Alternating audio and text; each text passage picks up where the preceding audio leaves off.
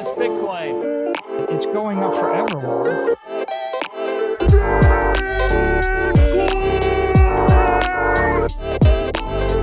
You're against Bitcoin, you're against freedom. Good morning, everybody. We are back. Welcome to Simply Bitcoin. What a show we got for you guys today. This is this is these are my favorite shows.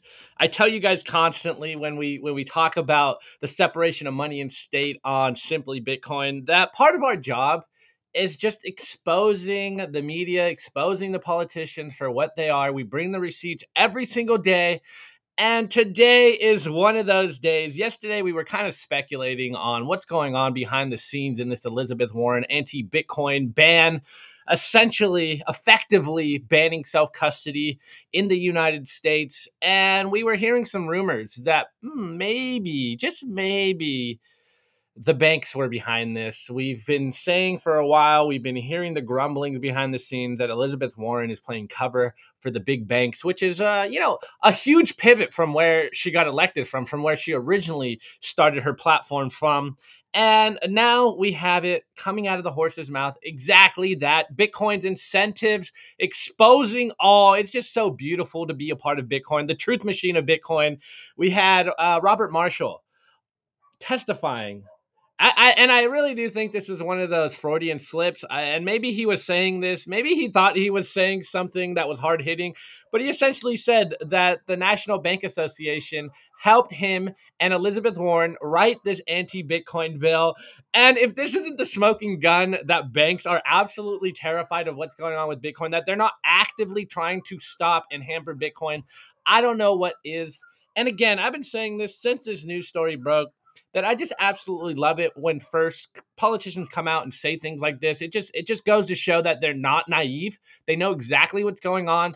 But then again, when the criminals, when the real criminals call us Bitcoiners criminals, I just know we're on the right track. It just makes me feel so good just just being acknowledged and being seen that yes, we are the ones that are right here. It's been a long long bear market and I'm just so glad to see politicians come out and be absolutely terrified of Bitcoin of the separation of money and state because we say it all the time. They get their power from the money printer and once you understand Bitcoin fundamentals, you under you understand that you're going to minimize that power. And until they run around terrified. We aren't doing our jobs, guys. So I just I I get so fired up on moments like this when when we can show that the peaceful Bitcoin revolution is happening in real time, that we're not just sniffing our own farts, that we are actually on the right track, and that we have the bank scared out there. Remember last week, you know, Elizabeth Warren was testifying with Jamie Dimon. Well, I got that video for you guys again. They want to ban Bitcoin. Obviously, they can only ban themselves from Bitcoin. You can't stop Bitcoin. It's a feature, not a bug. And again, guys, you know, we are American centric and it really it really is painful to see America fight freedom money, especially when when the meme of America is land of the brave, home of the free.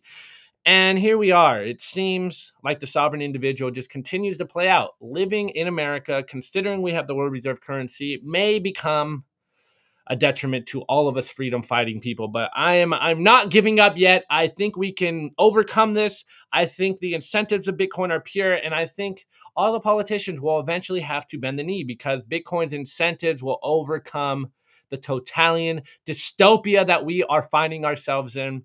And on that note i also I also have a video that I'm going to tee up in the numbers for you guys. And it's Saylor on Bloomberg, essentially saying what we've been saying on Simply Bitcoin for months now that we are heading into what might be an extremely epic bull run.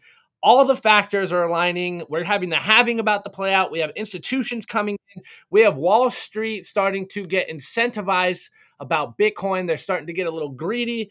And the reason, uh oh, Nico's telling me my mic. One second, one second. Restream's been acting up on me. Here we go. The incentives of Bitcoin are aligning.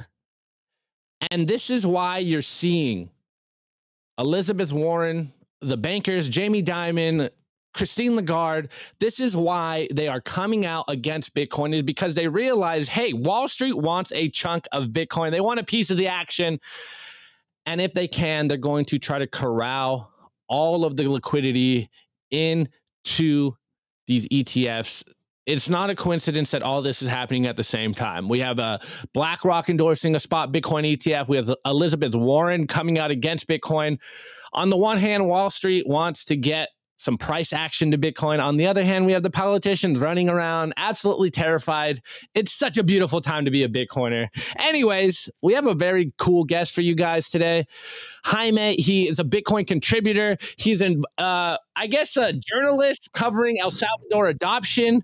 He is El Salvadorian. So we're going to talk about what's going on in El Salvador, what he's seen happen, but also connect this into what's happening in Argentina because we all know, you know, Milei came out. He's been saying some things that a lot of us Bitcoiners are enjoying, but also maybe we're being a little too quick to judge. Maybe we're being a little too hopeful. I think we're gonna we're gonna devour this today. Anyway, Jaime, I'm so glad to have you. We've hung out in spaces a lot. I even thought you've been on the show just because we talk so much in spaces and DMs. But how you doing this morning? Good to have you. Thanks, Opti. Uh, you, are way better looking in person than on video. So You're not the only one to say spaces. This. How about that? Yeah, yeah. yeah. I, I, uh, you know, I have a face for radio on camera, but off camera, they're like, "What? Whoa, what are you doing? Why do you? What?" Anyways, I'll work on the camera. I'll work on my optics. Anyways, we're not no, alone man, here. It's all good. It's all good. Th- thanks for having me, man. I'm just uh, gonna hang out on my lunch hour with you, and uh, you know, we're just gonna riff off all the things that are going on in Bitcoin. Uh, you know, no shortage of them for sure. So, you know, wherever you want to start off with, man, I'm I'm good. Let's go. Yeah, man. Uh, we have a we have a jam packed show today, and and couldn't have a better guest considering that we are talking about politicians fighting Bitcoin, and you've been on the ground showing what happens in a country when they embrace Bitcoin, and on the verge of maybe another country embracing Bitcoin. But we'll get all into that in the culture. Before I move on, we got the the infamous, no, rather the famous, illustrious Sophie with us today, filling in for Nico. How, actually, filling in for me, and I'm filling in for Nico. Anyways, anyway, Sophie, how you doing today? Good to have you. Good afternoon, good morning to those of you in Central and Pacific time. Uh, I'm doing good, guys. It's getting harder to breathe, but um, it's not just because of everything that's happening with Bitcoin and with Liz Warren, the tyrant um, who's trying to stop Bitcoin, but it's okay. Honey Badger don't care. Um, I'm ready to start the show. I'm excited to be here. Let's do this. Let's go. Well, you know, uh, Nico has you working, even though he's got you working double time. But hey, we're not we're not going to get into any uh, child labor laws here or whatever's going on over there. Anyways, guys, let's get into the show because we have a jam packed show for you guys, and I think you guys are going to enjoy this one the Bitcoin numbers. Is your Bitcoin in cold storage really secure? Is your seed phrase really secure? Stampseed's do-it-yourself kit has everything you need to hammer your seed words into commercial grade titanium plates instead of just writing them on paper. Don't store your generational wealth on paper papers prone to water damage, fire damage. You want to put your generational wealth on one of the strongest metals on planet Earth, titanium. Your words are actually stamped into this metal plate with this hammer and these letter stamps. And once your words are in, they aren't going anywhere. No risk of the plate breaking apart and pieces falling everywhere. Titanium stamped seeds will survive nearly triple the heat produced by a house fire. They're also crush proof, waterproof, non corrosive, and time proof. All things that paper is not, allowing you to hodl your Bitcoin with peace of mind for the long haul. Stamp your seed on Stampseed. All right, guys, we made it easy. Scan the QR code. Make sure your seed phrase is not on a piece of paper in your sock drawer like everyone else. You know, that's the first step, guys. Is your seed phrase in your sock drawer? Well, get it on titanium. Anyways, the, the chat, you guys are killing me already. I am, I am downright giddy right now. This is the stuff that gets me so excited when when we can fully expose the hypocrisy of politicians and bankers. I absolutely love this stuff. All right, anyways, anyways, we'll get into that later. Of course, we're over here on Clark Moody's dashboard, and we're starting with the block height. I know Nico always starts with the price, but to me, the most important thing is the block height. TikTok next block. It's almost like Bitcoin works exactly as designed. It, it, it's amazing. It's almost like Satoshi was uh, prophetic here. Anyways, we're at block height of 822,115. The current Bitcoin price is 43,930. Uh, it kissed 44K this morning, I believe, if, if, uh, if I saw the tweets correctly. Anyways, the sats per dollar, how much your Bitcoin is worth in fiat dollars, or rather, how much Bitcoin you can buy for a single dollar is 2,277 sats per dollar, or for the bits maxis in the max, 227 bits. And the total percentage of Bitcoin that will ever be issued. I, I cannot emphasize this enough, guys. Most Bitcoin is already circulating. There will only ever be 21 million. We're all going to be scrambling for the last, what, million or so Bitcoin. The total percentage of Bitcoin that will ever be issued is 93.21%. The market cap in fiat terms is $859.6 billion. We're not even at a trillion dollar market cap, guys, and everyone's out there bearish. Uh, It couldn't be me, can't relate. Anyways, the realized monetary inflation, taking fiat currencies to school, is currently at 1.75%, and that will go down in April. And the Bitcoin versus gold market cap, you can see it's slowly but surely inching up as the Bitcoin price goes up, as more people adopt Bitcoin. We are currently at 6.27% of the gold market cap. As Nico's been saying lately, I can't wait till this is at like 100, 200%, and going further than that, because Bitcoin will overcome the gold market cap. It's inevitable, it's going to happen. And then the total public lightning capacity is currently at 4,999.48 BTC. The hash rate the last 90 days, you know, the average, the guesstimate is 462.2 exahashes. And the pending fees, yo, all right, this is getting crazy, guys. It's at 43.41 BTC. I think over the weekend it was at like 30 something it's getting crazy out there. I don't know what's going on. This ordinals, inscriptions, Bitcoin stamps, it's getting crazy. Uh, hopefully, we get a law in the mempools so that we can all consolidate our UTXOs so that people can actually transact in Bitcoin. Anyways, you guys heard me rant about this during the week. And the blocks are having 17,885, and the halving estimate, at least according to today, we're not hitting the meme date. It's uh, roughly going to be April 19th, 2024, at least based on today's numbers. Anyways, let's get into this video. And the reason I wanted to start with this video, of course, I, I can always start in different directions, but I think this is a great way to tee up what we're seeing coming from Elizabeth Warren. And you can see here, Chad Saylor, Giga Chad Saylor, is just constantly making the rounds. He's constantly on corporate press, basically saying what we say on Simply Bitcoin every single day. But of course, you know, in his rocket scientist way, he's able to elaborate on what we're saying and say it to the public audience out there, the people that still watch Bloomberg. And he's basically saying what we're saying, what I've been saying personally, that going into next year, going into the halving, that 2024 might just be one of the most epic bull runs we've seen yet. I know we're all being very conservative. We're all kind of terrified. We have PTSD about making price predictions, but everything I'm seeing is just kind of telling me that everyone is bearish out there and you guys are all afraid of what's actually going to happen. I, have been saying this constantly.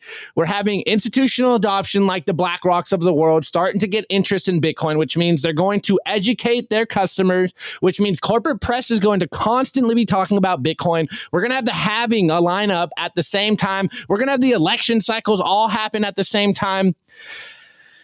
And we have what, like, I, forget what the numbers is, but like 70% of all Bitcoin being hodled long term. Like, there is not that much Bitcoin on the exchanges. And we know what happens when number goes up. It gets absolutely frothy. Well, look, don't take my word for it. Maybe take Giga Chad Saylor's word for it. He's saying exactly what I'm saying. Just, uh, you know, he's a little more eloquent. He's, he, he can talk a little better than me. But guys, remember the signal. Everything is going according to plan. Everything is perfect. Everything is good for Bitcoin. And again, you know, the Elizabeth Warrens of the world attacking Bitcoin.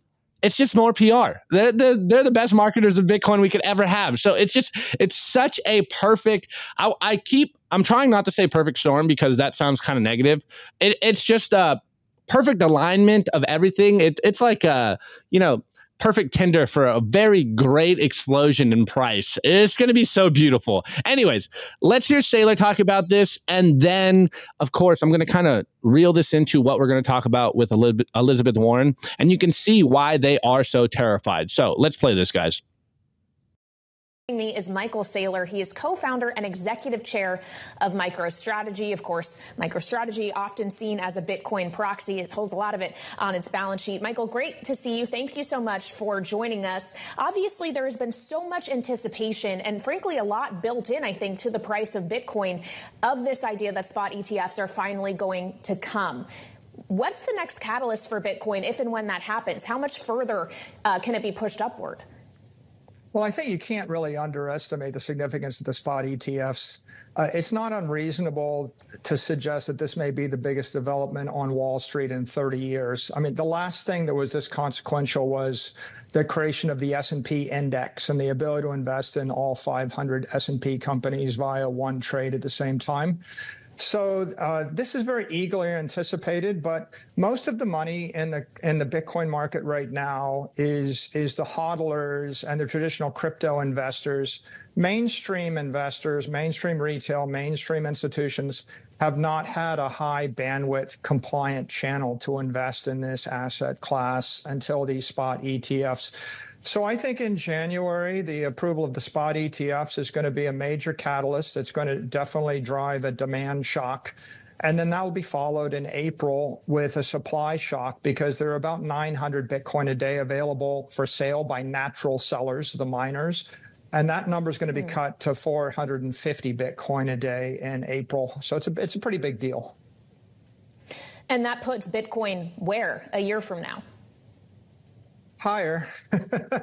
Uh, there's a, How much? you know, we, we could probably keep a bunch of uh, economists and, and modelers working all day long to calculate the supply, demand, and price elasticity of this. I, I don't think we've ever seen, uh, you know, a two to 10x increase in demand combined with a halving and supply in a scarce, desirable asset that people want to hold for a long period of time. So I think we're expecting 2024 is going to be a major bull run for the asset class. We just don't know how far the asset's going to run at this point. Let's go. Oh, man. I love, uh, you know, shouts out to Saylor. Everyone can say what they want about Saylor, but I love when he goes on corporate press and that they're trying to press him on what's the price predictions. And of course, we we try to be conservative. We try not to give what's the what's the meme? You know, we can give you a price target, but we can't tell you when. And she's like, "All right, so like, how high is this going?" He's like. It's going higher. Like, you know, wait, hold on. I have it in meme form for you.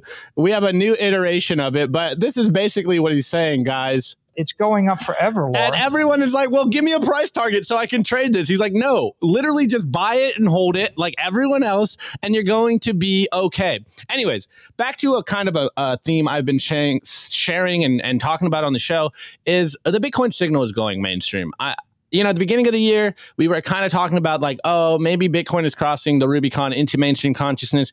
It's becoming extremely obvious to me that every single person on planet Earth, especially on corporate press, on Wall Street, any person that is worth their financial salt is going to have to have an opinion on Bitcoin. So moving forward, as the price starts to go up, as Bitcoin starts to hit these six figure numbers, everyone will have an opinion and you just love to see it. And then, of course, like I, I, keep hearing yellow in my head, you know, everything's macro, macro, macro. Yes, I know. And and even shout out to the Bugle.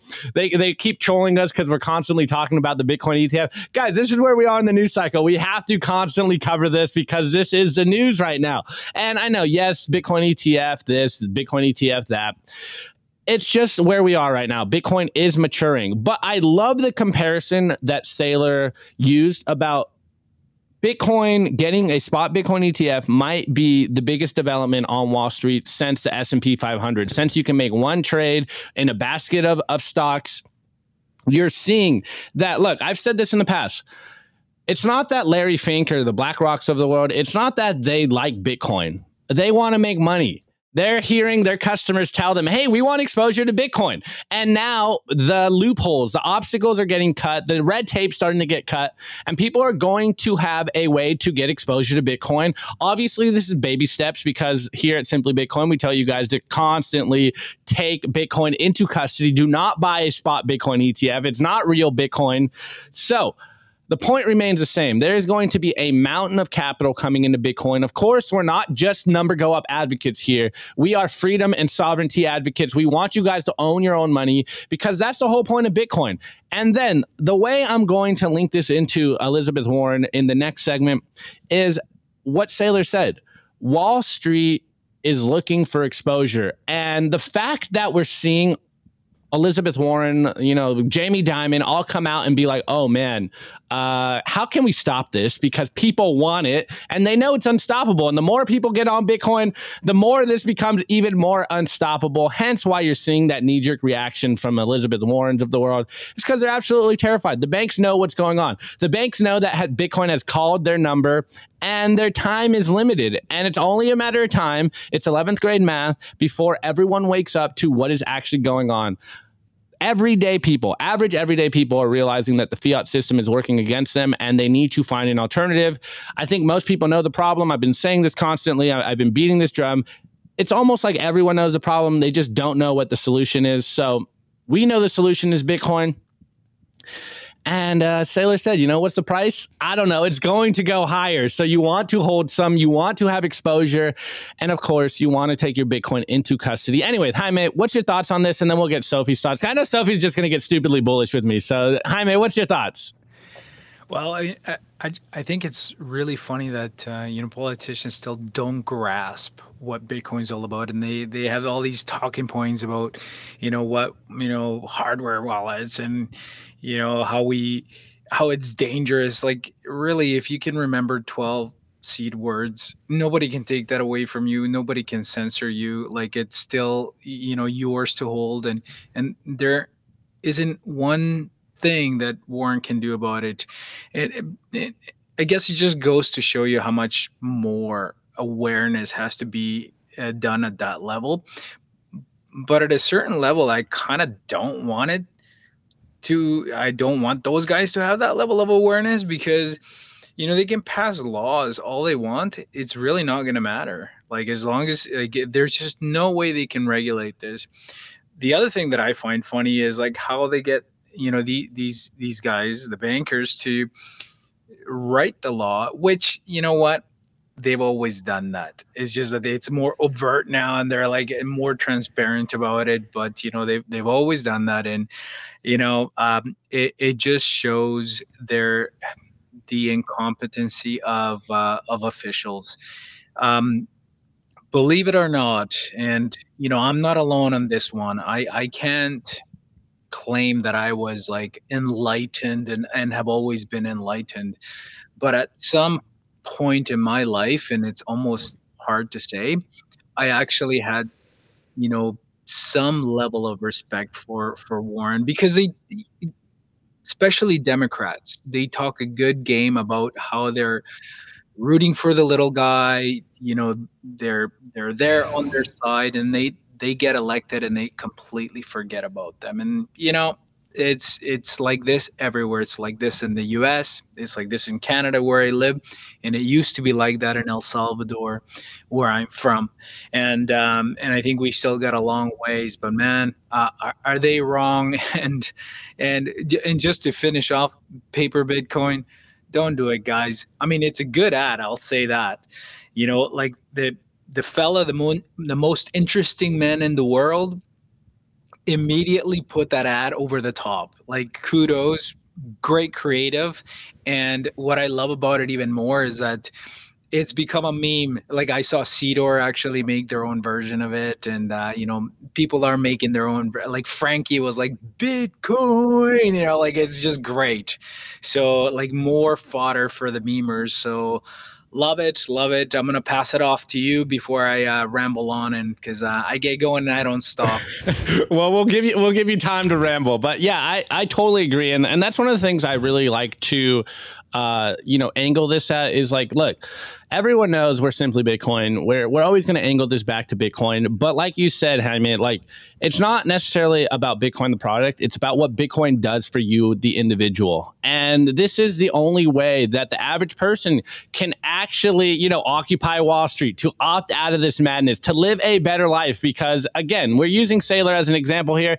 Everyone saving in fiat is holding melting ice cubes, and it just seems like no one understands the the, the just the basic mechanics of what's going on here. Like you are getting poorer, people, and you need to find a way to protect yourself because, as we're going to show, these people do not care about you. It's all about getting reelected, and like you said you know, they run on these platforms about, oh, I'm here for the little man. And then they get in the office and, you know, someone taps on their shoulder and starts to pay their bills. And then their, their narrative switches. And then they continue to come out here and are like, oh, we're here to help you. Trust us, guys. You remember who I was. And we're just constantly bringing the receipts. Like, no, they're not here to help you at all. This is why Bitcoin was created. You need to protect yourself. It's as simple as that. You want to live a good life, you need to own some Bitcoin. Anyway, Sophie, jump in. What's your thoughts on all this? One of the most interesting things that I think Satoshi did when developing Bitcoin is figuring out the fundamental flaw of fiat being that it's greed, power, control, corruption. And he took that human flaw and he essentially embedded it into Bitcoin so that the price goes up forever. And so that at some point, as Saylor mentioned in that video, people buy in. Why? Because they care about the fear of missing out more than they care about actually saving themselves from the fiat corruption that is affecting their daily lives. So I thought it was really funny in that video how he's like, I mean, it's going to get higher. And the girl's like, how much? Um, it doesn't matter how much it's going up forever laura uh, the whole point here is more than the number go up which by the way these huge corporations are very late to the game at, or we're just very early um the whole point of it is more than the number go up is that it's going to save us from tyrants like Li- Lion Liz. I know you guys like to call her Lizzie Pie, but I like to call her Lion Liz because she's literally lied about everything since the moment she came into power. She claims to care about the the little man, she doesn't. She claims to care about uh, public welfare, she doesn't. If she did, she wouldn't be fighting this hard against the hardest money that has ever existed and that, like you know i love that bitcoin calls out people's greed and uses that to save themselves. I think it's it's it's actually a great phenomenon that we should all explore. I you know as much as i love all of bitcoin's fundamentals, you know, censorship resistant and auditable supply, uh, FU money, as we like to say. One of my favorite, favorite aspects of this is just exposing people. It's so simple. Like it, if you draw a line in the sand, if there, what's it? Wait, wait, I have it here. I almost forgot about this one. You're against Bitcoin. You're against freedom. It's such a simple line in the sand. They can say all they want about, you know, they, they can do all the lip service they want about I'm here for the little guy. I'm, I'm here for you. I, I want you to thrive and prosper. But then if you ask them about Bitcoin and they're against Bitcoin, you're just like, oh, okay. I know, I know where you stand. I, I it's as simple as this. You know, I, I don't really like the one issue voter meme but it's almost becoming like, hey, if they're against Bitcoin, then you know for a fact that they are not for your interests. And it's just going to become even more and more clear moving forward. Anyways, let, us get into this whole thing. So, did you want to jump in? I, I saw you.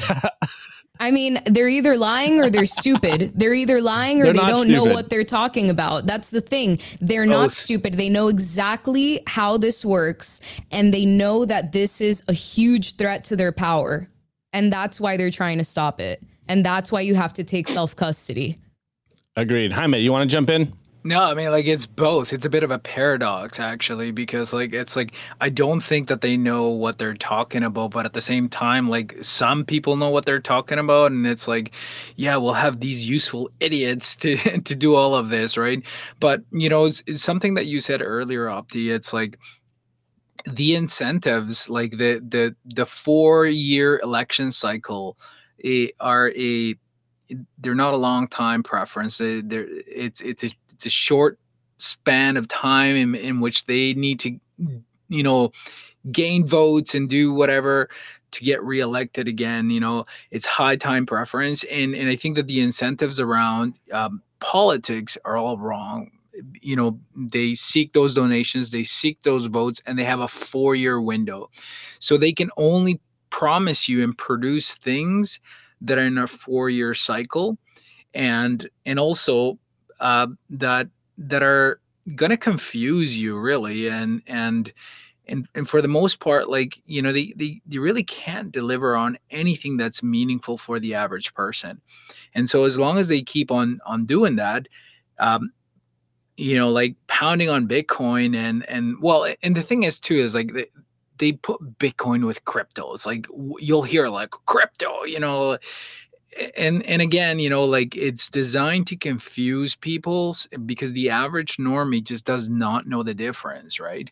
And when you don't know the difference then like bitcoin is crypto and then they can have these um because at some point I was like, yeah, like actually they're right. Crypto s- sucks. Like it's like absolutely, I'm on board, but they're including Bitcoin in all of that, and that's what's fundamentally wrong, right? So, um, but yeah, like the incentives are all wrong around the the the political election cycle and that's how they're going to try to get everybody get them confused and advance their their points and their and their crappy laws yeah, 100%. Jaime, you, you said something that I say constantly. It's like these people would not be able to say what they're saying right now if they weren't thinking that they could continue to gaslight the population out there because no one understands what's going on with Bitcoin except for a small fraction of Bitcoiners. And the average person has a certain idea. You know, they had a headline in mind from the past. They heard about Bitcoin. They thought Bitcoin is dying. And then the politicians come out and they just reinforce exactly what they think they know about Bitcoin. And as long as that continues to work, they'll continue to say all kinds of crazy stuff about Bitcoin. This is just the beginning of this. So just bucker down be prepared for this. You know, it's a marathon, not a sprint, guys. We're in this for the long run. So it's only going to get crazier before it gets better. Anyways, before I move on, guys, shouts out to the boys over at the Bitcoin conference. We're going to take over Nashville this year, July 25th to 27th. Tickets are, I guess, going to increase uh, in a couple of days. You guys constantly tell me the same thing. Uh, the prices are too expensive. I should just stack Bitcoin. Obviously, always stack Bitcoin. But if you want to hang out with us in Nashville, if you want to hang out with like-minded individuals, if you if you want to stop being the lone crazy person in your neighborhood and realize that there's other people like you, come to Nashville. We are going to take over July 25th to 27th of next year, and you can get a discount today. This is the cheapest the prices will be moving forward. I know you're going to FOMO into the conference. Use the promo code simply, and you can get a discount. But enough of that. Let, let's uh let's fully devour Elizabeth Warren's today in this anti-Bitcoin ban. The Daily News. I want to give a shout out to our sponsor, Foundation Devices. It's self custody done right. They built a premium grade hardware wallet called Passport right here in the US. It's fully open source and verifiable. It's the most intuitive Bitcoin wallet designed with a UX reminiscent of a simple feature phone so you will know how to navigate it and use it the moment you pick it up. Get your Bitcoin off exchanges and into your into your own hands in just a few minutes. Experience the peace of mind that comes with taking ownership of your own keys. After a massive sellout during Bitcoin Miami 2023, the passport is back in stock at foundationdevices.com. Bitcoin only, open source verifiable, completely air gap security model, gorgeous design craft, premium grade materials. If you're thinking about getting your Bitcoin off exchanges, this is the one for you. Check out the passport link in the show notes below to learn more. Whoa, whoa, whoa, what's going on here? Hold on one second. You guys hear that? Yeah. All right. What is I'm- that? I have no idea. Hold on, hold on, hold on. Where is this audio coming from? Hold on. I don't know what's going on over here. I have I have some crazy, crazy audio going on right now. That's crazy. All right. There we go. Wait. Is it me? It might be me. Yeah, yeah. Did I, I think it's something? Yeah, okay, it was Sophie. All right, you you got me you got me all shook. I'm like, where is this coming? All right, anyways, guys, uh, minus the technical difficulties. Everybody's crazy checking their levels. Yeah, we're like, wait, what's going on? Okay, well, thank you, Sophie. Uh, quit hitting the soundboard. Anyways, anyways, guys, uh, of course, uh, you know, I've been I've been giving Nico some crap. Don't think about it. Hit the QR code. Get yourself a hardware wallet, and uh, you know, make sure that your Bitcoin is secure. Anyways, I wanted to start this one with a meme. You guys have been yelling me, yelling at me about memes, and I, I brought this on last week, and I, and I thought this was just like the perfect, perfect way to start this whole fiasco. You know, we talked about this yesterday. Uh, we talked about this on Monday. We've been talking about it since this bill initially hit our desk. You know, Elizabeth Warren came out she wants to essentially ban self custody in Bitcoin. And it's not like it's so obvious why she's doing this. You know, it's not a coincidence that we get all this endorsements from the BlackRocks of the world about a spot Bitcoin ETF. And then in the same breath, we have this de facto ban of Bitcoin custody because, you know, it's not so much about them not understanding what's going on, it's about them trying to stop Bitcoin. And one of my good friends, Skeeve, he uh, he jokingly and trollingly on Twitter is always like, "What guys? What what are we freaking out about? Like, why are why are we stopping Elizabeth Warren from accelerating Bitcoin adoption? She is doing such a great job. Let her continue. Let her cook, boys." Uh, and I kind of agree, even though I realize that there is a lot a lot that could go wrong if this actually passes. And we played a, a video yesterday about um it was on what Bitcoin did with Peter McCormack, and it was basically saying that Roger Marshall, uh, you know, GOP frontman, he and Elizabeth Warren were the ones that started this bill. And there was a rumor going around that there was video of him essentially with a Freudian slip saying that, like, oh, yeah, we talked to the American Bankers Association and we wrote up this bill to essentially stop Bitcoin. And the amount of projection in this bill, the amount of just like we're trying to maintain our regulatory moat, it, it's just, it's asinine. It's hilarious. But this just goes into what I always say, man. When these criminals, when the when the people you're trying to protect yourself from are the ones calling you criminals, what what they call us, you know, shadowy supercoders.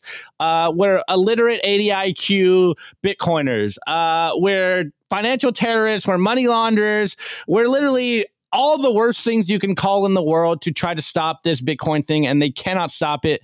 And then we have what I would say is the smoking gun coming out that it's becoming very obvious that the banks are absolutely terrified of Bitcoin because it even says it in the white paper, and I'm going to have it here. You know, the whole point of Bitcoin is to eliminate the trusted third parties. Well, guess who that is? It's the banks.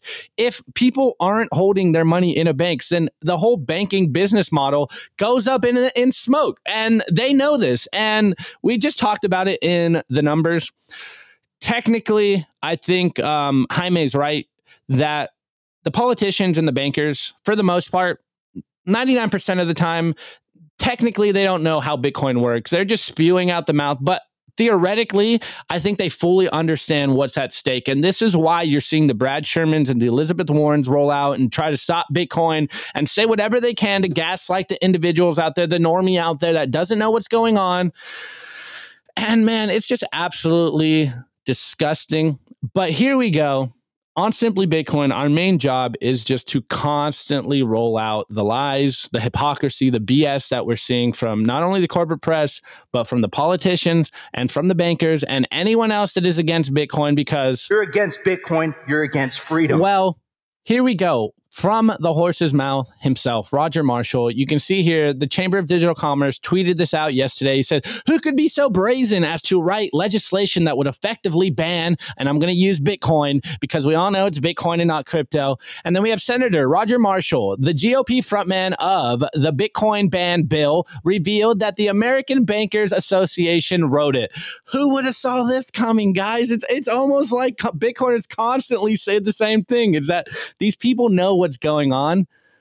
They just play dumb. They placate the average person out there that has no idea what's going on and they continue to gaslight you. So let's hear it from his mouth, guys. This is the smoking gun as far as I'm concerned. Senator Warren and I have authored the Digital Asset Anti-Money Anti-Money Laundering Act that represents a step in the right direction. Again, I think that this is a light touch. The first thing we did is we went to the American Bank Association and said, help us craft this. And I don't know if you saw Senator Warren's uh, hearing with Jamie Dimon yesterday, but Mr. Dimon said basically, in his opinion, crypto was only a tool for criminals. Um, and I think, that, again, it's that light touch by, by, uh, by the federal government as opposed to a heavy touch as well. That's about all I know about crypto. yeah, the meme there is so good though at the very end. That's that's about all I know about Bitcoin. Anyways, let me touch on something before I play you this Jamie Dimon and Elizabeth Warren video. Just just to refresh your memory. The first thing is something I've been saying for a while is that any overt like full attack on Bitcoin, whether custody or Bitcoin mining in the States, it would be way too much PR for Bitcoin. So, in his own words, he's saying exactly what we've been saying. They're trying to find roundabout ways to hamper or rather stop the adoption of Bitcoin because they know that the game is up. And the more people that save in Bitcoin, the more their hypocrisy gets exposed. And guys, like, do we have to hit the elephant on the room that the very people Bitcoin protects you from are the ones that are writing the Bitcoin, the anti-Bitcoin ban of custodying your Bitcoin? Like, you couldn't make this stuff up. This is the world we're living in. This is how lobbying groups works. This is how politics works everywhere. And I don't know if I don't, uh, guys, I don't know if he was saying this like in a gloating manner or it was just a Freudian slip and, and he didn't realize like what he said. But the fact that the American Banking Association wrote a bill to try to stop you from remembering 12 words in your brain is absolutely laughable. Not only is this not enforceable, but just the audacity and the projection from the bankers, it's absolutely hilarious. But anyways, let's uh let's remember what Jamie Dimon said with Elizabeth Warren last week cuz uh I think there's even more projection coming from here and we've been covering this constantly, but when you put these videos back to back, it, it just goes to show how ridiculous this whole charade is. I've always been deeply opposed to crypto, Bitcoin, etc. You pointed out the only true use case for it is criminals, drug traffickers, anti-money laundering, tax avoidance, and that is a use case uh, because it is somewhat anonymous, not fully, and because you can move money instantaneously, and because it doesn't go through, as you mentioned, all these systems have built up over many years. Know your customer, sanctions, OFAC. It's they can get bypass all of that. I, if I was the government, I'd close it down. Okay. I've always been. oh man, uh, you can see you can see what the narrative is here, guys. Of course, we're all criminals. We're all money launderers. You know. Now, uh, what was the new meme where uh, we're traitors? Um, it just goes to show when you're trying to protect your property from the thieves, from the looters, they're going to use their whole apparatus to paint you as the criminal, so that the average person doesn't know exactly what's going on. Okay, guys. Now. I just want to touch on a few things from this bill just to show how ridiculous this is and, and just to show how prophetic Satoshi was in the white paper. Anyways, here we are on Elizabeth Warren's website here, and she's talking about the anti digital asset anti money laundering act, aka the basically banned Bitcoin self custody act. And there's just one portion that I wanted to read. It's just kind of to highlight what this act would do, and and really to highlight how ridiculous this is and unenforceable it is. But again, technically I would say they don't know how Bitcoin works. And in their own words, it shows that they don't know how Bitcoin works. But theoretically, they understand exactly what's at stake. And I think that's what we have to remember. It's not so much that they're naive. Yes, they're computer illiterates, but they know what they're trying to do. They're trying to stop the adoption of Bitcoin. Anyways, the Digital Asset Anti Money Laundering Act would extend Bank Secrecy Act responsibilities, including KYC requirements, to digital asset wallet providers, miners, validators, and other network participants that may act to validate, secure, or facilitate digital asset transactions. First and foremost, this is completely unenforceable. Like, there's no way that my node is going to be able to KYC any one of you guys. Yet, it's either they fully don't understand the technicalities of Bitcoin or they know that you don't, the average person, and they're just going to try to get a wholesale law pass to try to hamper Bitcoin adoption. And then again, the next one, which has been the meme of all year, address a major gap with respect to quote unquote unhosted digital wallets. Remember the meme I put up here of um there was a hand and it had a leech on it and that was a hosted digital wallet. and then there was a hand without the leech, and that's an unhosted digital wallet. I, we we shouldn't even be using their double speak dystopian verbiage but this is what they're using in this bill, which would allow individuals to bypass AML and sanctions check by directing FinCEN to finalize and implement its December 2020 proposed rules, which will require banks and money service businesses to verify customer and counterparty identities, keep records, and file reports in relation to certain digital assets transaction involving unhosted wallets or wallets hosted in non BSA compliant jurisdiction it's almost like uh, you know America or Elizabeth Warren and co are trying to be the police of the world and trying to police what's going on with your no your, your Bitcoin software. Uh, it, it's almost like we could you know maybe KYC everyone that is transacting on the net. No, you can't, even though they're trying. Anyways, we saw the backlash of this. We saw that FinCEN tried to propose new rules, and we saw banks uh, fiat banking partners off and on ramps of Bitcoin react to this. You know, they're trying to strengthen the enforcement of the Bank Secrecy Act. They're trying to extend the Bank Secrecy Act. And of course, they're trying to mitigate illicit finance risk of digital asset ATMs. We, we've covered this. The only reason I want to touch on all that is because it really highlights what was written in the white paper. And this is my favorite portion. I, have been saying this to you guys, I don't even know how many times this year on the show, but it, this is the very reason why Bitcoin was created, guys. It's in the white paper itself. What is needed is an electronic payment system based on cryptographic proof instead of trust. Again, instead of trust, allowing any two willing parties to transact directly with each other without the need for a trusted third party. Again, without the need for a trusted third party. Well, what is not all these banks but trusted third parties? They're terrified that Bitcoin disintermediates their moat, that it stops the money printer, that it literally not only exposes the game but breaks the game. And then, you know, just to end this on on a high note, we saw Elizabeth Warren come out the, yesterday, and uh, you know she wrote a polit- oh rather Politico wrote an article here. Uh, you know, Warren accuses ex defense leaders of stonewalling terror financing crackdown. In response to all of this stuff, you know, she's basically saying that veterans out there that are pro Bitcoin are are are what was it? What's the new meme? We're uh, traitors to America. Anyways, the reason I brought this up is just just to show the power that you guys have as individuals and just the power of the community note. So Elizabeth Warren quote tweeted this Politico article, and she goes, "Crypto companies are spending millions building an army of former defense and law enforcement officials to lobby against new rules shutting down crypto finance terrorism. This revolving door boosts the crypto industry, but endangers our national security." And you just love to see the community notes on Twitter. Cryptocurrency is objectively less than 1% of all monetary illicit activity. There's also nothing supporting the claim that it could threaten national security. Cash is untraceable. Blockchains are public ledgers. It's almost like the real criminals use Bitcoin. Anyways, I want to touch on a quote here in the Politico article because, you know, we're talking about Bitcoin here and she is, you know, she's in the Senate. She's in DC where the real revolving door happens. And I just love exposing the hypocrisy coming out of the politicians and the bankers' mouths. So here's she's quoted in Politico, and she goes, This abuse of the revolving door is appalling, revealing that the crypto industry is spending millions to give itself a veneer of legitimacy while fighting tooth and nail to stonewall common sense rules designed to restrict the use of crypto for terror financing. Rules that could cut into crypto company profits. It also reveals significant gaps in the national ethics laws. Oh my goodness. Absolutely incredible. Incredible. And then just, I just, one last thing. Shouts out to Pierre Rochard, just the absolute goat. You know, she's been getting ratioed on Twitter. I, I really wonder whether Elizabeth Warren listens to any of the backlash or does she just take the high road and she's like, these idiots don't know what they're talking about. Anyways, Elizabeth Warren tweeted, tweeted this yesterday. She goes, No one should have to wonder whether a Supreme Court justice is putting the interests of their billionaire benefactors ahead of the rule of law. And then, of course, Pierre Rochard with the ratio. No one should have to wonder whether a senator is putting the interest of big banks ahead of the Bill of Rights. Yes, Senator Elizabeth Warren, I'm looking at you.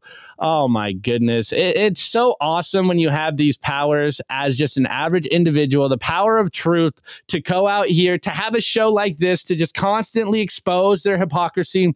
And and XX, I see you in the chat you said why why are we worrying about this stuff?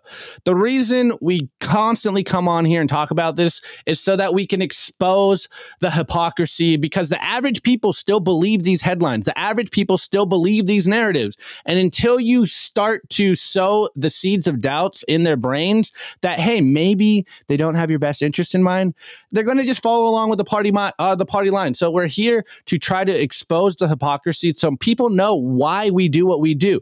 We simply want to hold something that these people cannot steal from us so that we don't just get poor following this ridiculous ludicrousy coming out of Washington, D.C. The clown world is accelerating.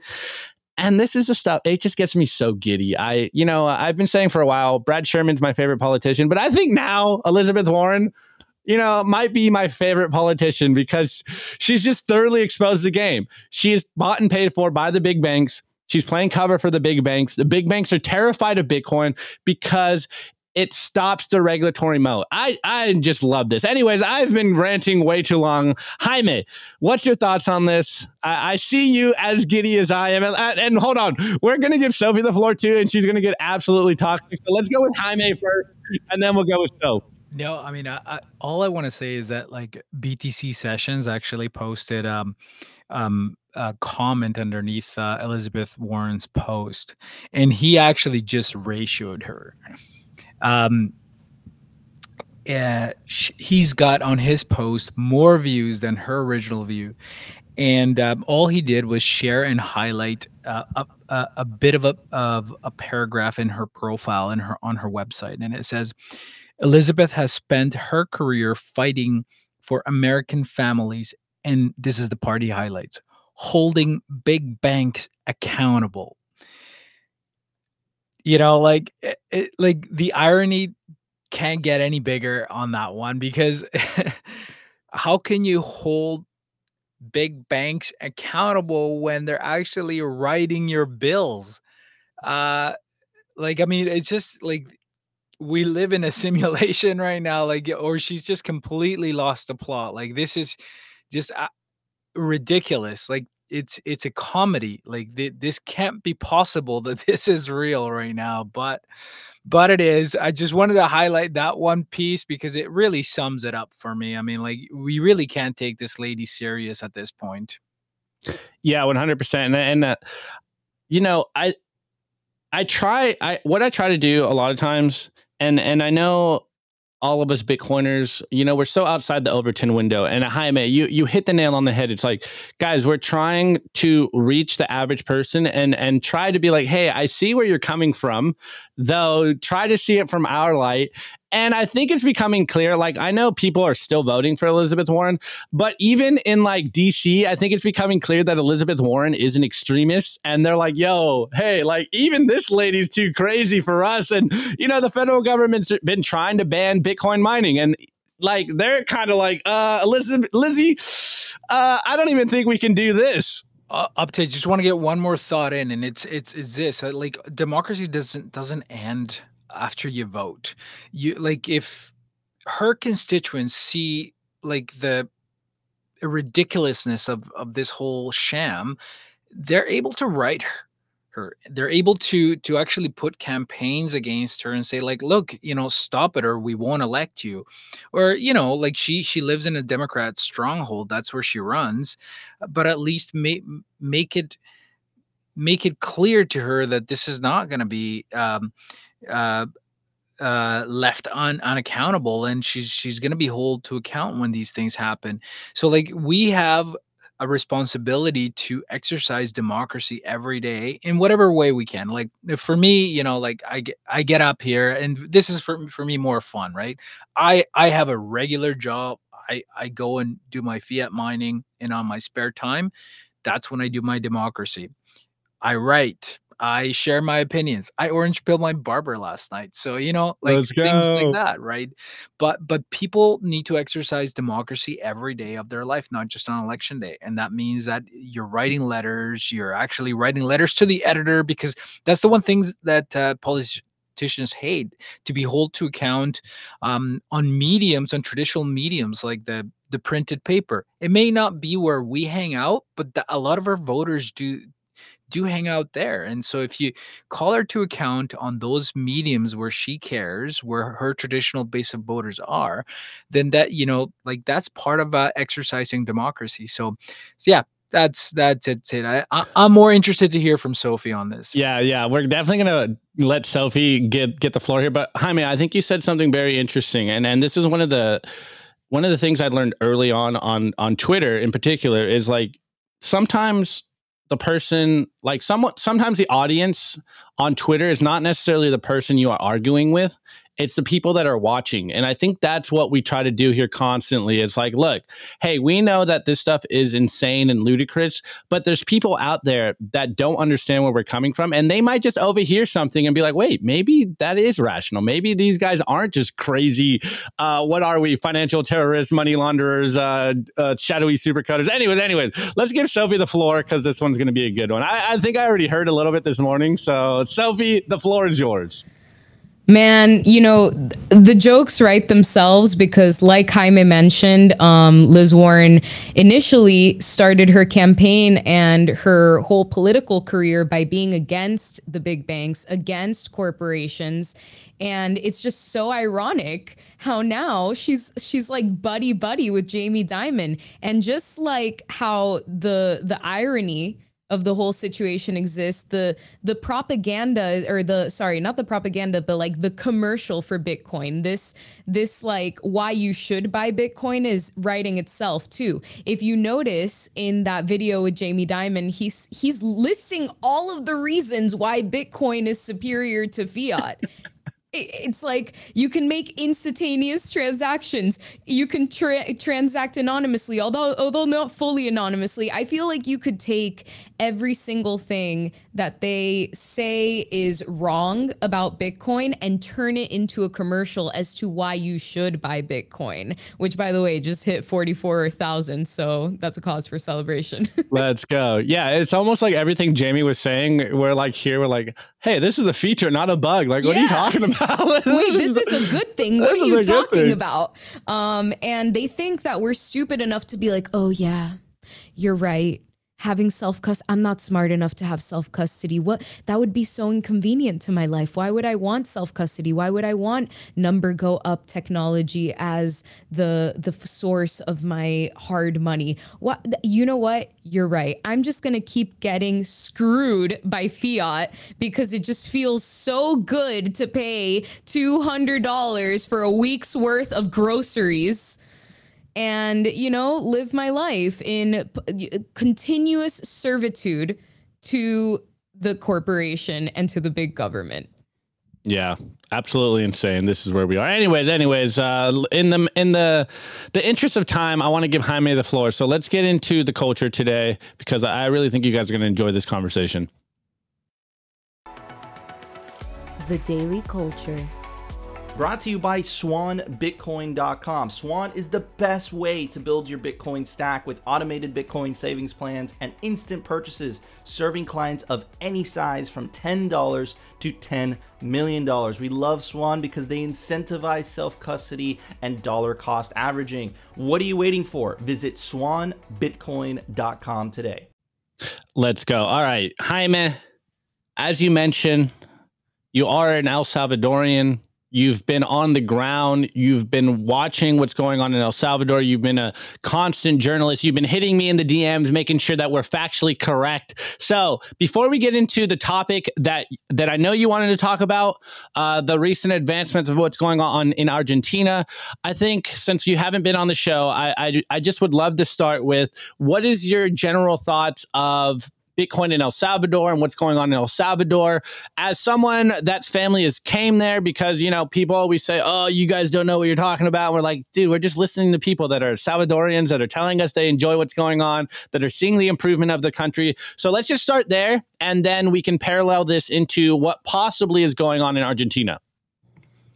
For sure. I mean, you know, like, uh, you know, I've written numerous. Uh, I think I'm I'm up to twelve uh, articles on Bitcoin Magazine now on the topic of El Salvador, and one of the reasons why I started doing that was because um, I saw uh, so many uh, people just like inaccurately telling the story of El Salvador either pro whatever was going on or against and um and and a lot of the times it it, it was um maybe it was salvadorians but most of the time it was it wasn't and and i just felt that it was important to like you know uh get my perspective up, up there a perspective that that is closer to the ground a perspective that you know um that is shared by a lot of salvadorians who are living outside of el salvador which is we left as a result of two major events. One was the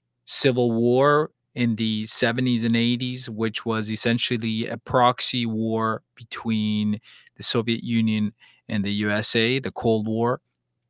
And then the other one, when the peace agreements were signed between the two parties uh, at war, um, was the influx of crime into the country and a country that was trying to rebuild itself but i- instead of rebuilding itself actually ended up in in worse shape. So so i think what has happened in el salvador has been over the last really two years but it's been kind of like eh, i I would say seven years in the making has been a transformation. A transformation that i'll be completely honest with everybody here I don't think would have been possible in my lifetime. I thought maybe El Salvador would be a great country to visit, perhaps even live far into the future. It is a beautiful country. It is full of amazing people, but the way that it was, it was unlivable for most Salvadorans who wanted to keep their family safe. And for a lot of them, the 7 million that already live there, they had to cope with a lot of pain, criminality, and uh, just a day-to-day corruption and and just shitty situation that most people found themselves in. What has happened is that we got people that were tired of the situation and they said we either need to change it now or we'll forever regret this opportunity. And the opportunity came when not just Nayib Bukele, but a group of young leaders, and some of them old with experience, saw a window for doing things differently. And part of that meant marketing the country differently. It meant bringing in a new economic regime, which was based on freedom rather than oppression. And that's where Bitcoin is important. But it also meant you don't have any of these freedoms. You don't have individual freedoms, financial freedoms, if you don't s- secures people's well-being just existing and that's where the security comes in and i saw so many people that I actually admire like uh, just get it absolutely wrong um, especially human rights organizations i remember being a young guy working for um, and i won't name names but like you know what i thought were reputable human rights organizations only to find out that they're the number one enablers of crime, not just in El Salvador, but all throughout Latin America and the developing world. And it became a- absolutely clear that that's what they do. And they're kind of like neo economic hitmans. Um, when uh, when a lot of the security implementation um, policies started to to happen in El Salvador, but essentially what we see is that um, although Bitcoin isn't the one thing that's moving it all, it is absolutely an essential thing that's moving it uh, the country in a in a very progressive way. And when I say progressive, I mean it in the literal term, not as a euphemism for you know uber liberals. So it is moving in a progressive way where people are now able to start their own business and grow their own business and produce economic activity in the country because they're not afraid to be shaken down by one of these illicit organizations. Now, just to tie back to Elizabeth Warren and whatnot, these illicit organizations in El Salvador hate Bitcoin. they were all transacting and doing the shakedown in USD. so um, they don't like Bitcoin. They they don't know how it works. They they just rather shake people down. And and you know what? You can extort people when you when you really you know have no way to physically rip their money away from them. So you know it's it's been good that way. So so what we have here is uh you know and, and that's when i basically started writing and uh and, and telling this story and i've been to el salvador and on the ground for uh, extended periods of time um not as a bitcoiner but just a regular salvadorian observing just being a, a dude there just seeing how things are developing and and and it's quite remarkable i would say. Um and, and a lot of people use different measures for what successful adoption looks like but i would say that the awareness is 100% and i think uh, stacy and max have said this before awareness is 100% in el salvador you can't go anywhere and and and ask a salvadorian uh, about bitcoin and and they don't know about it they absolutely know about it in fact when I was there last time, I forgot my wallet and I didn't have any cash, but I did have my phone. And um, I had bought some fruit. Um, and uh, the I told the lady, I'm sorry, I don't I don't have any cash. Um, but I do have some Bitcoin. Will you accept it? And she's like, Oh no, I I, I won't. She said, I'm like, oh well, that I'm I'm afraid I can't take this stuff. I said, then I'll I'll, you know. Um, and then uh, she thought about it twice and she's like okay and then she pulled out her wallet and and you know took it and and then i said i said to her you you know if you're willing to take this like i'll actually tell my bitcoiner friends to come to your fruit stand in nuevo in antiguo cuscatlan she's a very nice lady. She also sells flowers which are amazing. And um and, and they'll come here. You will be their fruit stand and you'll get more business. And she's like really? It's like absolutely.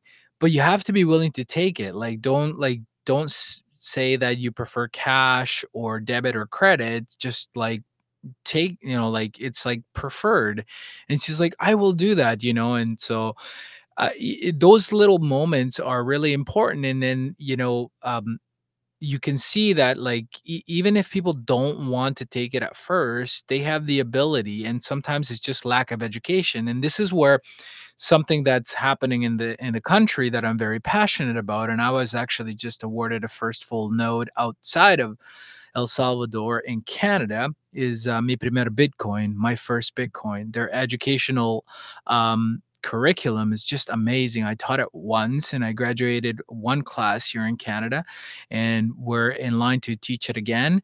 And people just love it because it's easy. It gives you the history of money. And when people come out of it, they they understand Bitcoin. Um, they you know they're not exposed to scams and they're actually more resistant to scams because you know i it's it's a non-partisan non it's very objective and we just empower people with the tools to make their own decisions right?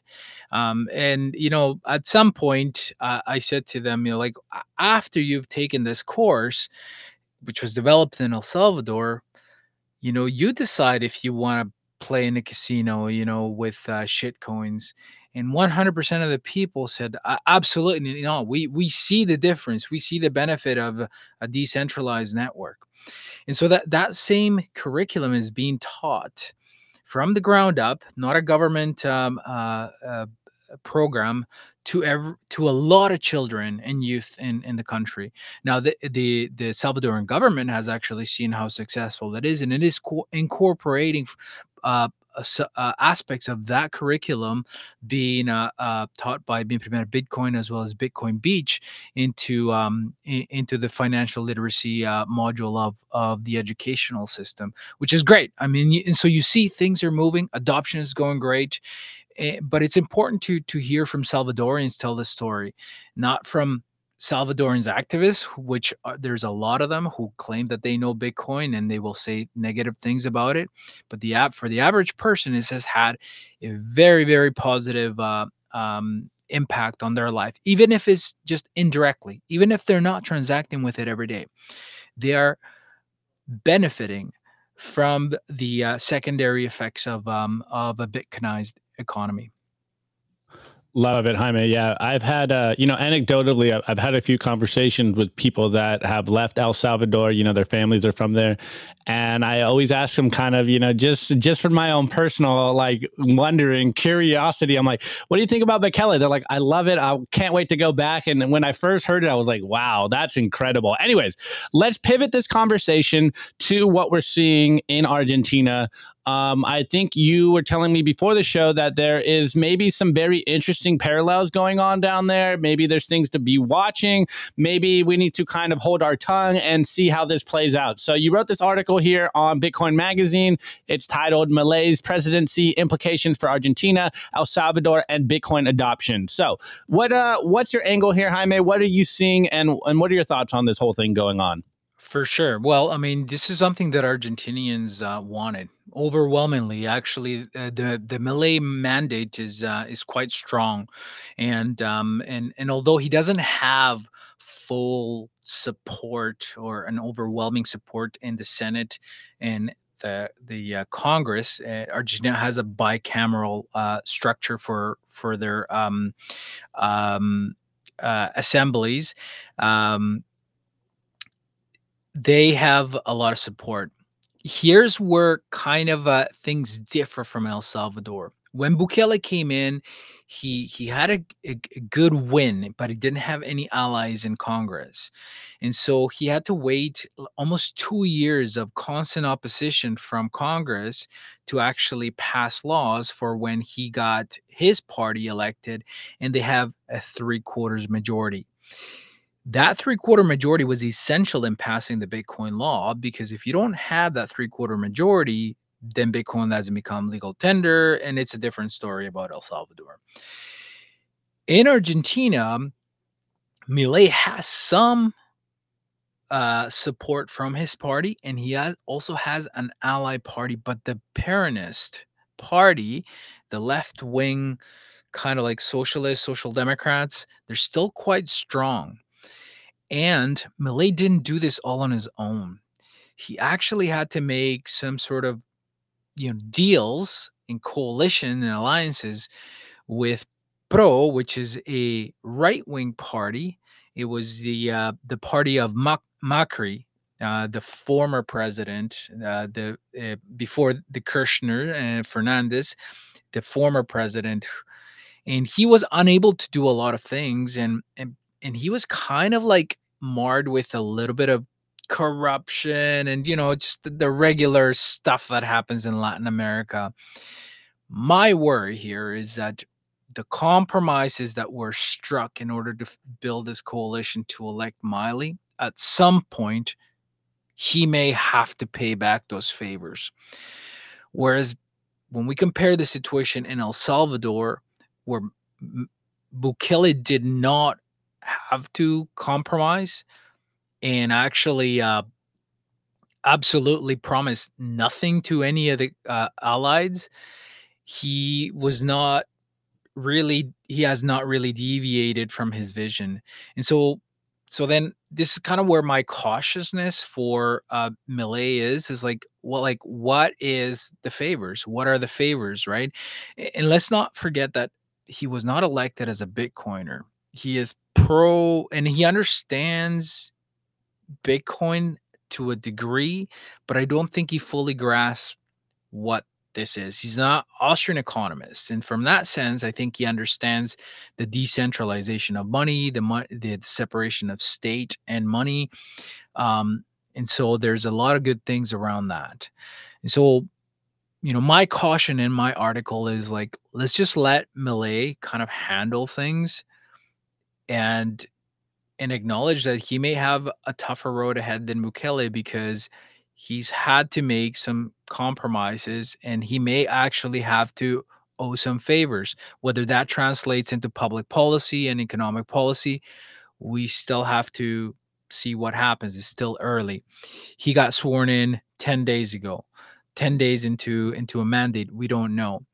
But um, and and and you know, I don't want to disrespect my um, hermanos argentinos, you know, because I obviously I'm gonna be in the same situation that that I found myself before, where I felt I need to write about El Salvador, otherwise other people are gonna tell an inaccurate story.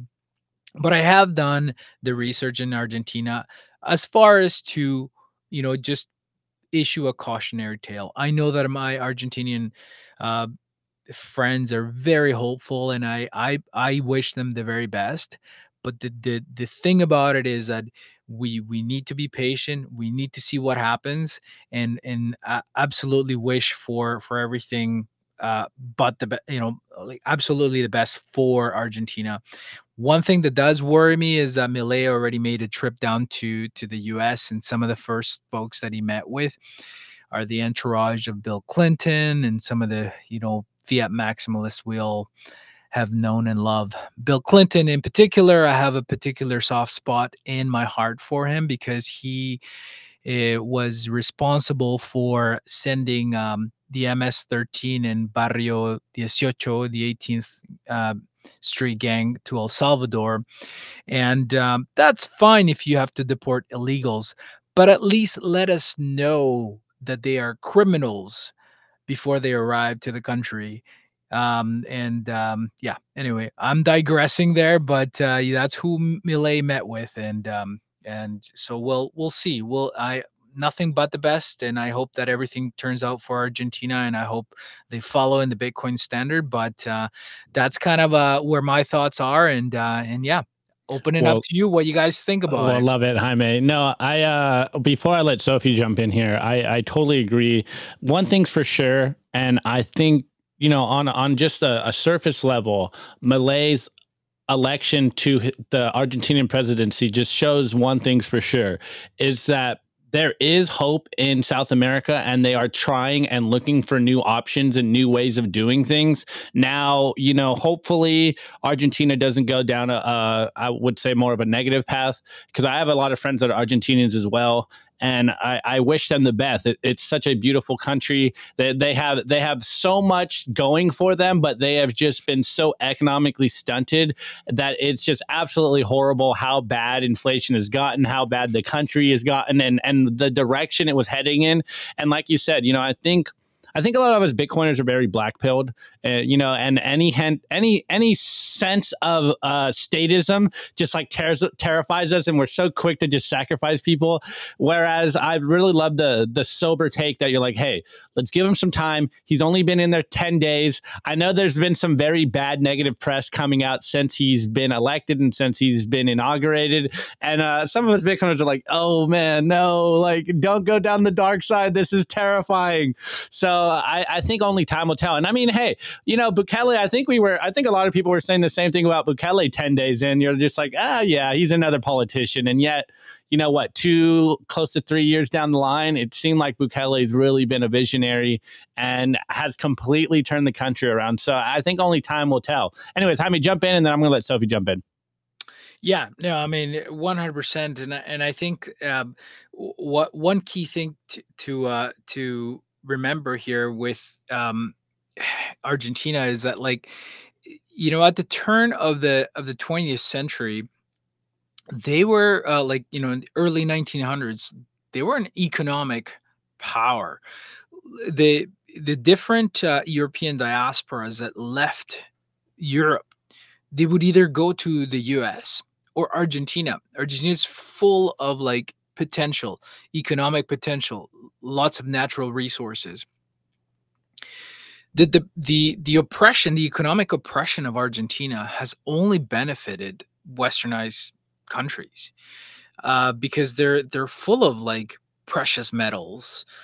Uh, they're full of rare metals. They're wheat, um, cattle like they, they i mean you name it wine fruit food like there's tons of it and it's it's a beautiful country so many good friends that that are from that haven't not had the privilege to go there but like you know the patagonia the pampas you know uh mar de plata buenos aires tierra del fuego these beautiful beautiful areas that are tourist friendly which were depressed by by the economic instability of of years. And so i mean things good things must come to the argentinians but let's be frank about it and it's like their economic oppression their devaluation of their peso has only benefited the US Britain and Europe because they can actually if they if they devalue their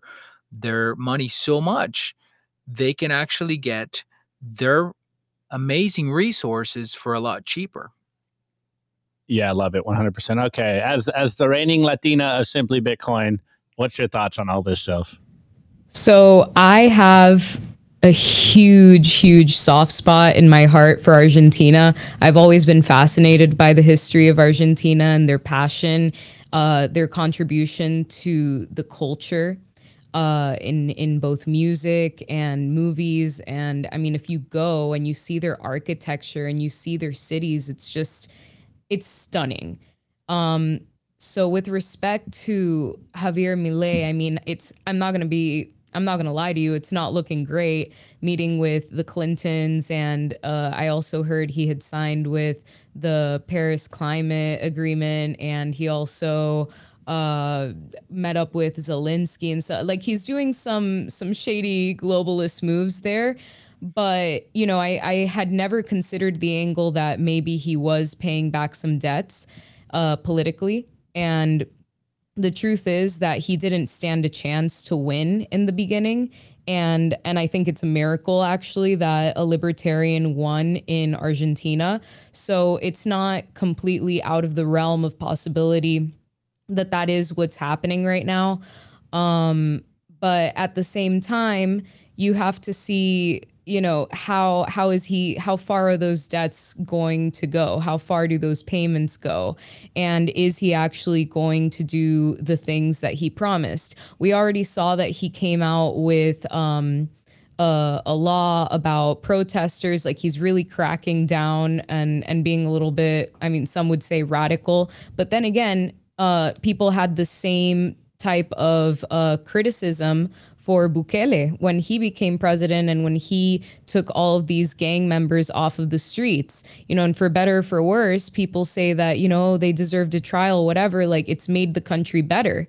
So I think we just need to wait. We need to see what is going on. Um, we need to give them, you know, obviously more than 10 days. Usually the metric, at least here in the United States, it's 100 days. So let's just wait and see. I think it's also important that um, Bitcoiners in like make themselves like a part of the process. I think he's open to it. Um, and and try to explain to him like the process of adopting Bitcoin in Argentina. I think that once they fix the base layer of society, other things will just fall into place. Because as Jaime was mentioning, they are a very um, not just culturally rich city, but they have a lot of cattle, wines, beautiful land, beautiful architecture, tourism.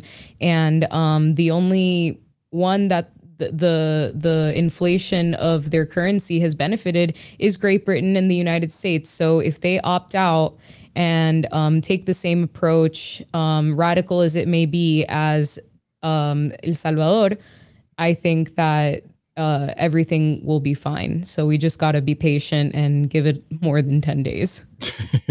yeah, I couldn't agree more. Um, Jaime, last last message to the audience. What's the last thoughts you want to leave with people before we roll this one out? First and foremost i really appreciate you coming on. Love loved uh, the perspective but give a last last two sats for the audience out there. What do you want people to leave on on top of mind here tonight? Yeah for sure. So listen up. I mean you know i'm always pro el salvador it's it's a beautiful country. If you get a chance to go out there and visit it, uh, just you know, be part of it. It's it's safe. It's safe now, um, and go and support what's going on. But also, like, don't don't do like the the Bitcoiner thing the whole time. Like, of course, you got to go and visit Chimbera at El Zonte Bitcoin Beach and Mike Peterson, run into Max and Stacy. but like go other places. Like I know we have some friends over in Berlin, which is uh, actually a, a, Salvadoran city, um, near like where the geothermal uh, plant is, and they're doing their own circular economy there. But there's other places too where like you guys can like just hang out, meet people, and try to orange pill them because e- even though like they may know about Bitcoin, they may not have ever seen um, you know like or transacted with it and so that's how it's going to happen but but go there enjoy the country it's amazing beautiful. I also want to give a quick shout out because I, I, I do live in Canada when I'm not in El Salvador. In this past weekend, I was um, out with uh, my friends in Calgary. and they had uh, their very first uh, stab at a circular economy there. Uh, ben Perrin, uh, also known as uh, BTC Sessions, organized a SAT Saturday Market, and and it was amazing. We had such a great time, and so always support your local um, Bitcoin efforts as well. Yeah, go to El Salvador, go to other places, and and and do the Bitcoin holidays, but like get involved in your local meetup and do what you can you know like create content uh, help help your friends move their ledger over to Coldcard or uh, Compass or you know wherever, but that's uh, Bitcoin only and and safer. That that's your little contribution, and um and yeah, uh, that's kind of my parting words. And thanks sophie thanks uh opti and uh yeah like we don't need nico here like we got we got sophie damn shots fired so. Appreciate it, Jaime. Yeah, uh, someone someone in the chat said, uh, "Man, uh, Nico's looking so hot after uh, going into the halving." oh man! All right, well, guys, uh, go check out Jaime on Twitter, Jaime W Garcia, and then of course go check out his articles on Bitcoin Magazine. He's got a, a plethora of writings. I'm sure more are coming. Really appreciate you coming on today's show, Jaime let's uh let's bring you back on in a couple of months and you can give us an update on everything you're seeing. Love having you on bro and and appreciate you constantly hitting my dms with stuff. It, it keeps us on our toes. It makes sure that we are we're spreading the signal correctly. Because guys you know, we do our best here, but we are really relying on you guys out there uh, on the ground telling us what's going on. You know, we, we can only really see what's happening from our vantage point. Of course, we're looking at the world through a Bitcoin lens. And one thing's for sure Bitcoin is winning, it is taking over. And this is all good for Bitcoin. Anyway, Sophie, thanks for coming on. We really appreciate you fitting in. Uh, Sophie will be on the show a lot more. You guys seem to like Sophie as a reoccurring guest, so she's coming on more. You guys like her hot, spicy Latina takes on everything. She's even more toxic than Nico and I are. So this is uh, she's the voice of the plebs now. All right, so really appreciate it. Uh, you you can you can log off. I, I know you're uh, I know you're you're incubating another human, and this is probably a long day for you. So thank you have a good rest of your day. Yo, I'm dying. all right, all right. All right, Jaime, thanks for coming on today. We really appreciate it. Go check out him again on Twitter, Jaime W. Garcia. Really appreciate you coming on today, bro. Means everything. We will keep in contact. Come on soon. Till next thanks, time, brother. Cheers, man. All right, guys. You already know the deal. Like, subscribe, share, all that good stuff. Comment we are your number one source for the peaceful Bitcoin revolution. We cover news, memes, culture. The meme review will come back on Friday, but as you can see, it's already an hour and a half. So forgive me, guys. The show's going longer. We're trying to pack in more sauce for you guys in our hour daily live show. So just keep sending me memes. Friday show, I, re- I already got some of the memes, guys. It's going to be a lit meme review. Anyways, have a good rest of your day. It is the holidays. It is the Christmas, almost going into Christmas. Go hang out with your friends, eat some good food, get outside, all that good stuff. We love you. We'll see you tomorrow. Nico We'll be back. We will be doing this till the end of time. All right, guys. Peace out. This is your boy Opti. Until next time, we are Simply Bitcoin. And this was the Simply Bitcoin live show. Peace out, guys.